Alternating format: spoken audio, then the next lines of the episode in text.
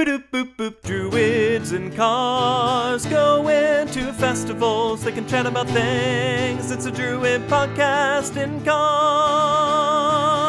Do do do do do do do. Sometimes the best parts of festivals are the discussions that surround them, reflections on what we did and heard, anticipation of what's to come, and processing what it all means in relation to our spiritual work. We wanted to help either introduce you to that phenomenon or extend it for you.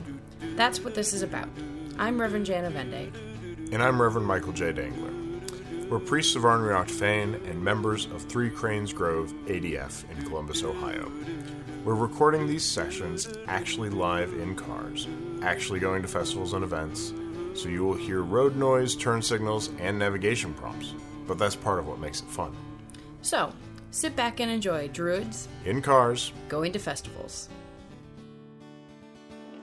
how we do magic for others. How we do magic for others. Yeah, so kind of like our personal work, how we decide what sort of magic to do, how we decide whether to do magic for others. Uh, I think that's kind of what we wanted to talk about, if I remember right. If not, it'll be a great conversation. I'm sure it will. Um, so, we both do magic in a semi professional manner, mm-hmm. or entirely professional, depending on which thing specifically I suppose we're doing. Yeah. Right?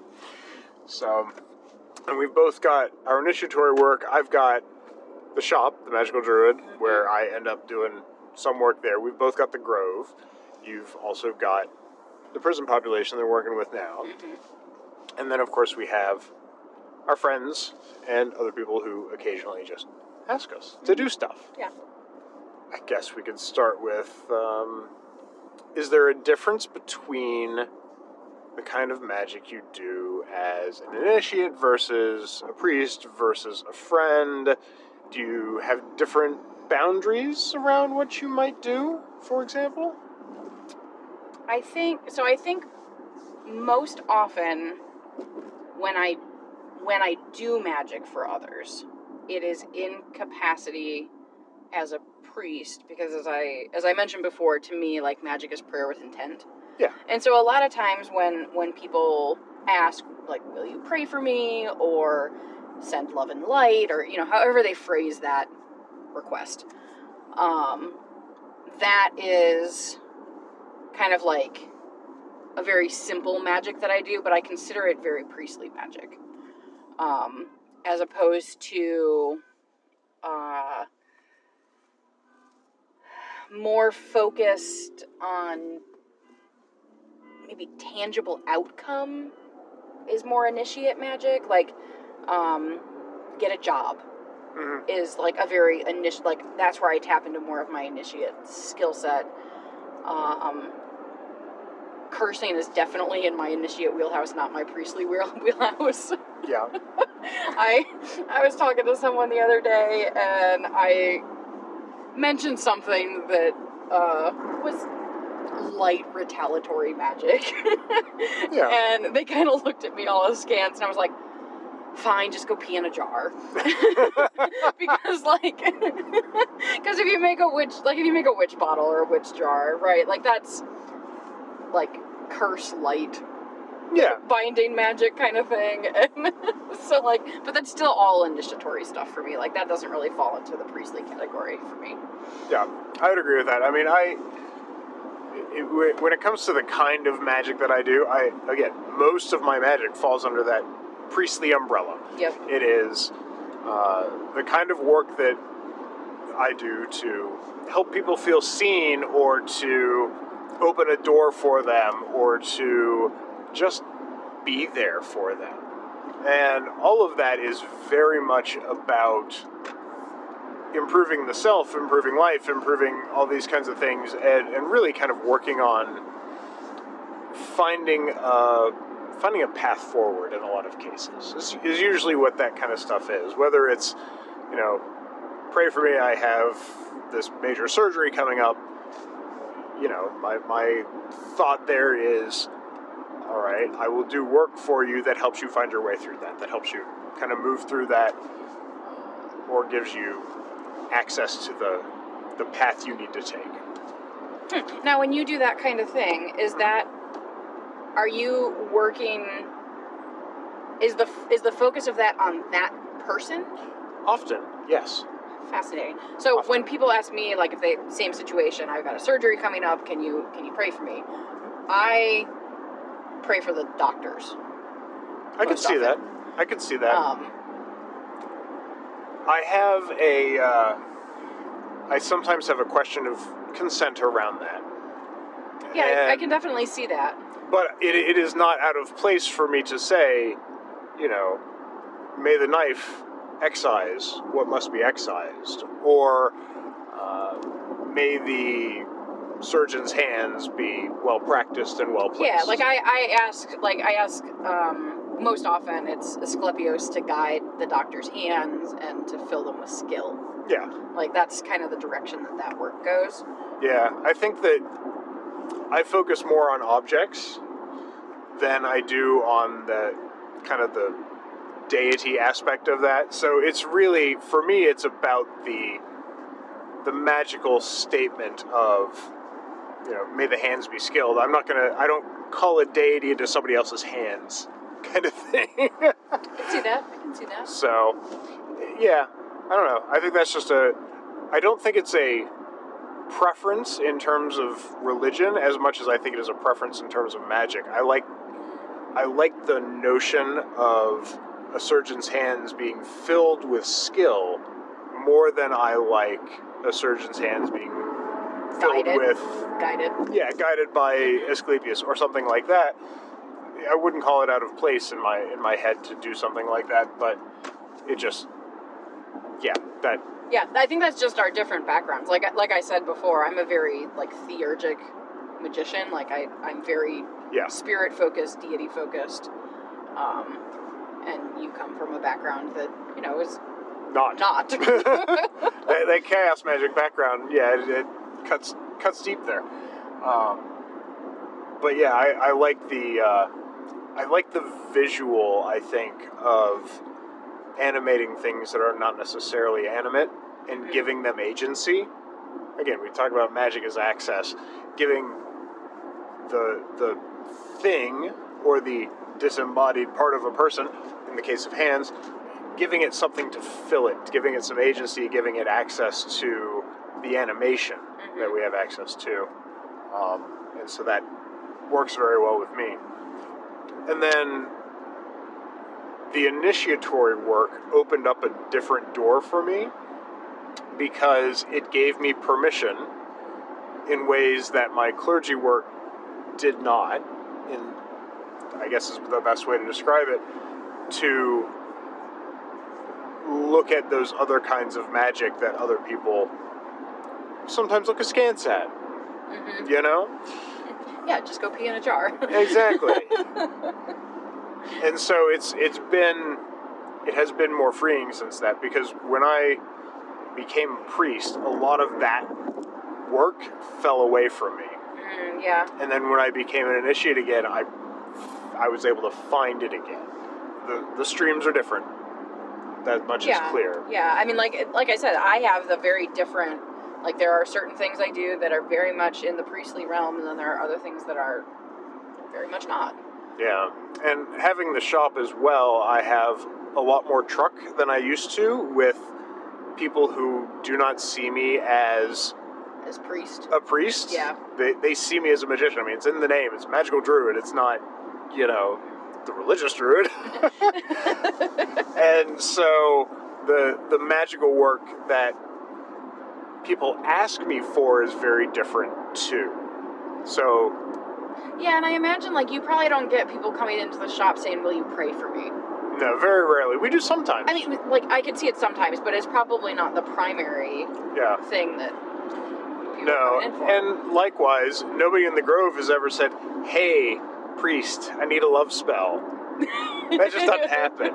Um, but I, I get that in the store, and it's it's always entertaining because we all know the ethics of love spells and, Yeah. and how how that gets balanced out, and it's it's interesting to to stand there with someone who doesn't want an ethical conversation and just wants results. Right.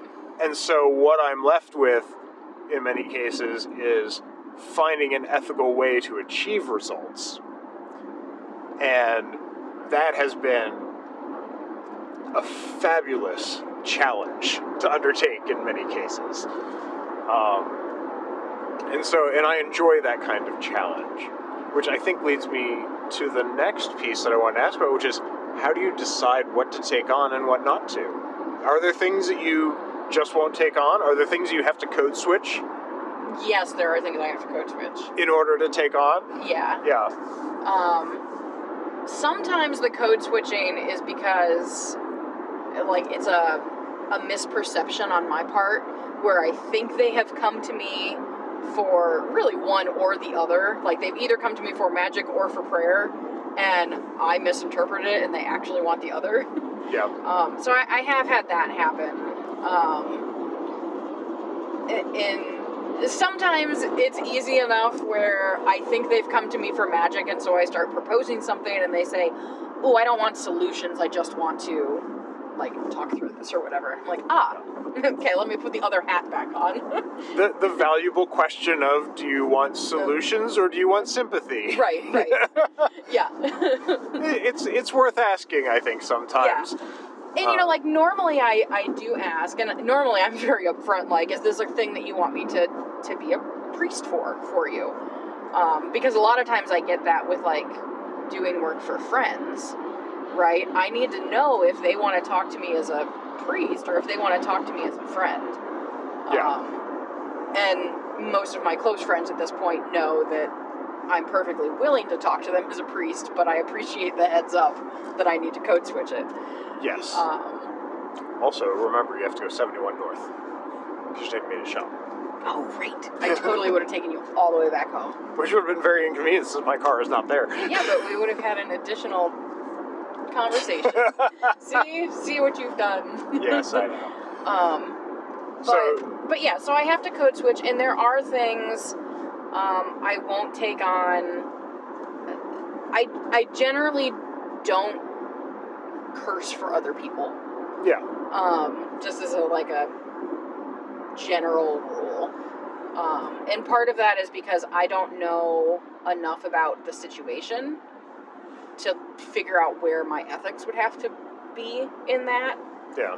Um, and part of that is that if, if they want to curse someone, I will consult on them for how to maybe do that, but I don't want to be tied up in their um, repercussions. And, and that is, in many ways, the same dividing line that we have at the shop, which is, you know, wh- you want to talk your way through this, you want to go stuff to, to curse somebody, that's okay, but here's the deal we're not going to tie up our weird with your weird. Right. That's where that's essentially where it is for me. And you know, like sure there could be um like one-off exception makes the rule kind of incidents, but for the most part I'm I don't curse for other people. Yeah, I, I mean that's also typically one of my dividing lines. There are there are always exceptions to the rule, Yeah. uh, but generally speaking, that is the kind of work that I think is highly personal and something that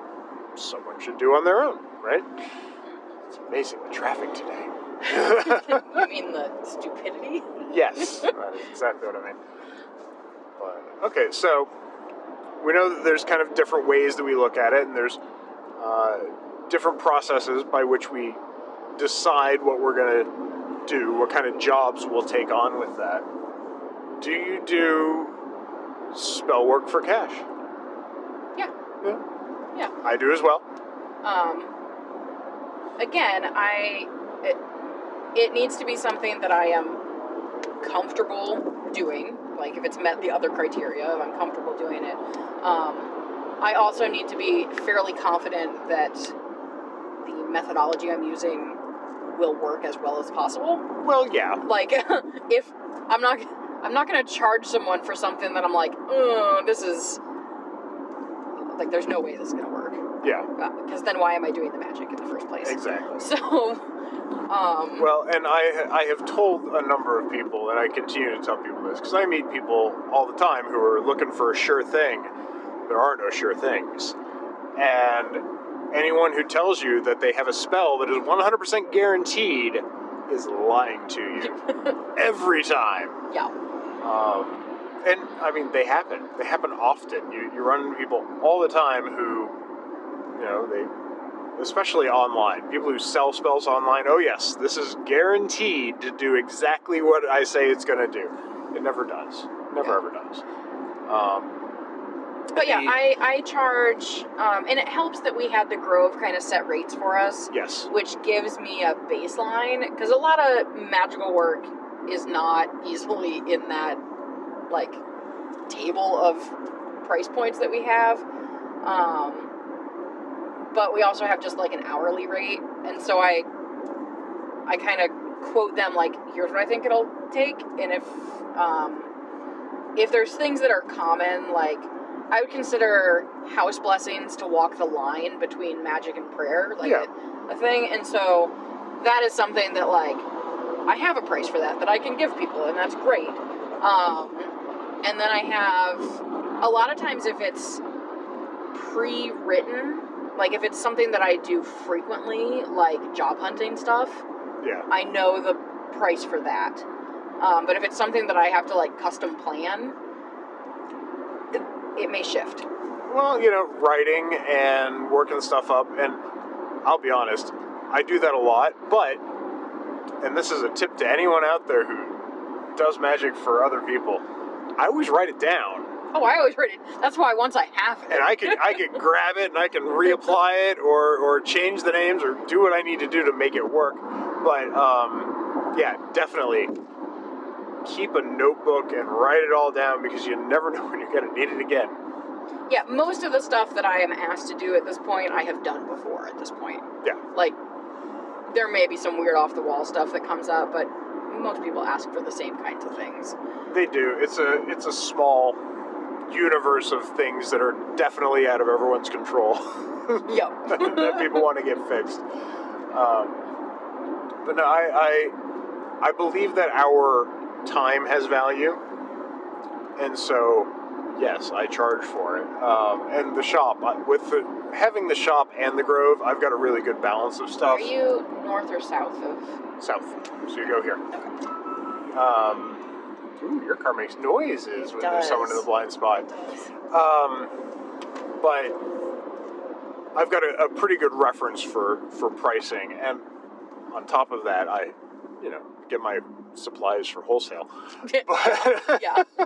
or I make them myself, one or yeah. the other. Well, and also, I mean, like, I'm sure you do way more magic for money than I do because you work at the shop. And so, like, for me, a lot of it is I have to go back and be like, okay, so when was the last time I did this? And what did I charge for it then? And that kind of stuff. And what's inflation at the moment? right. yeah, is is it still worth that little? Do I need do I need to drive somewhere Yeah, to do this? I got a flat mileage rate that I use for that. Um, oh well, okay, that's good to know. Yeah. It- I apply it to everything. Even, you know, I apply it to weddings, I apply it to funerals, I apply it to regular magic. If I got to go somewhere, you, mileage goes on it, and it's just done. Um, but the the process of trying to suss that out, it can, it can take a little while. Yeah. Well, I'm just saying, like, you do more of it, so yeah, yeah. It's it's definitely something that becomes easier with time. I'm still not good at asking people for money. Um, Uh, I'm actually not as bad at that as I used to be. yeah, um, I think because I am more comfortable. If someone is coming to me and asking me to do something, if it's magic, I am much more able to start the conversation with, "Oh yeah, my rates are here," and like I just open it up with yeah. the Having a assumption that I will having a rate card helps. that and that's i mean like my website has it on there and so i can just link it Yep. um it's harder when it is like When prayer into, into yeah like when it's something that is a more priestly thing, but is not a house blessing, a baby blessing, like not a Yeah.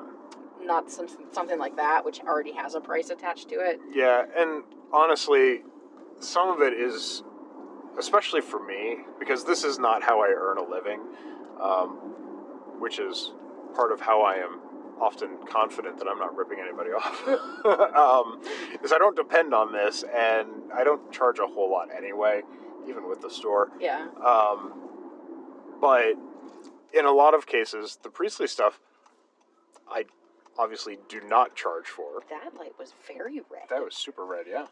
um, but like, I'm not going to charge someone for to say prayers or something like that. No, but and I I, I might have, you know, if they want me to light a candle every day for a week, I might say, all right, well, that's going to be six candles and or seven candles, and the candle costs a buck a piece. Uh, can you chip in?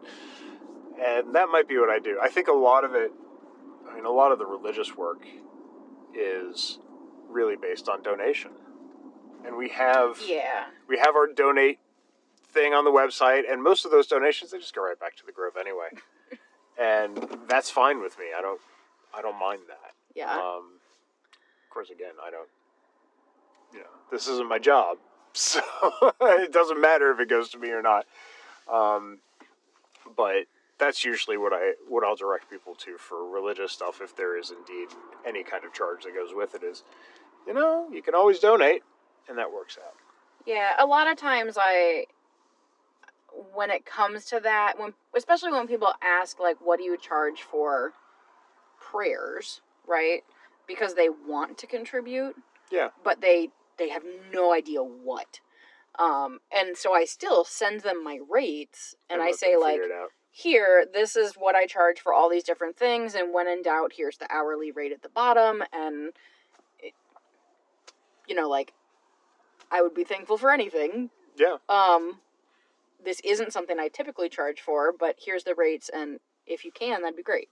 yeah, yeah, and I mean that's honestly the way to go about it. I tend to think because we don't do it for the money; we do it for we do it because it's what we do.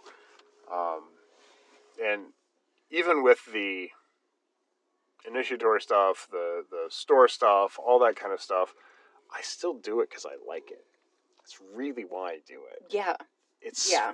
Fun to do. It's my favorite part of it is teaching people how to do it themselves so they never have to pay me or any scammer who might be out there. that's the big one. Yeah, because they're out there. They're all over the place and the last thing that I want is one of my friends or worse, one of my grove mates falling victim to a scam. Yeah, And at the shop, I hear about all the scams because people have been scammed before. They come in and they're like, oh, you know, I, I borrowed $6,000 from my employer and I don't know how to pay them back and I still feel cursed. And I'm like, well, first, no one here is going to charge $6,000. we, we used to half joke, we'd be like, I can get rid of that curse for half that. um, but no, it, it's in fact, I ended up creating a a list of things to buy and things to do. If you feel cursed, we, we we've got a sheet for you. mm, and so then they're essentially just paying for materials. Exactly. And I think the last time I totaled it up, it was sixteen dollars. Yeah. All told, for all the materials, including the sheet of paper that tells you how to, you Yeah. know, remove your curse. And uh, it's just it's a steal of a deal. And they learn how to do it themselves. And that's really what's important to me. Um, because we can do this all the time and you know we can set ourselves up as authorities and we can say nope i'm the only one who can remove this generational curse but that's a scam that's fraud Yeah. and that's not the business that we're in Correct.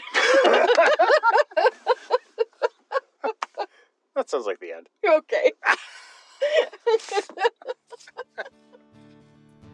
Thanks for listening, and there's more to come.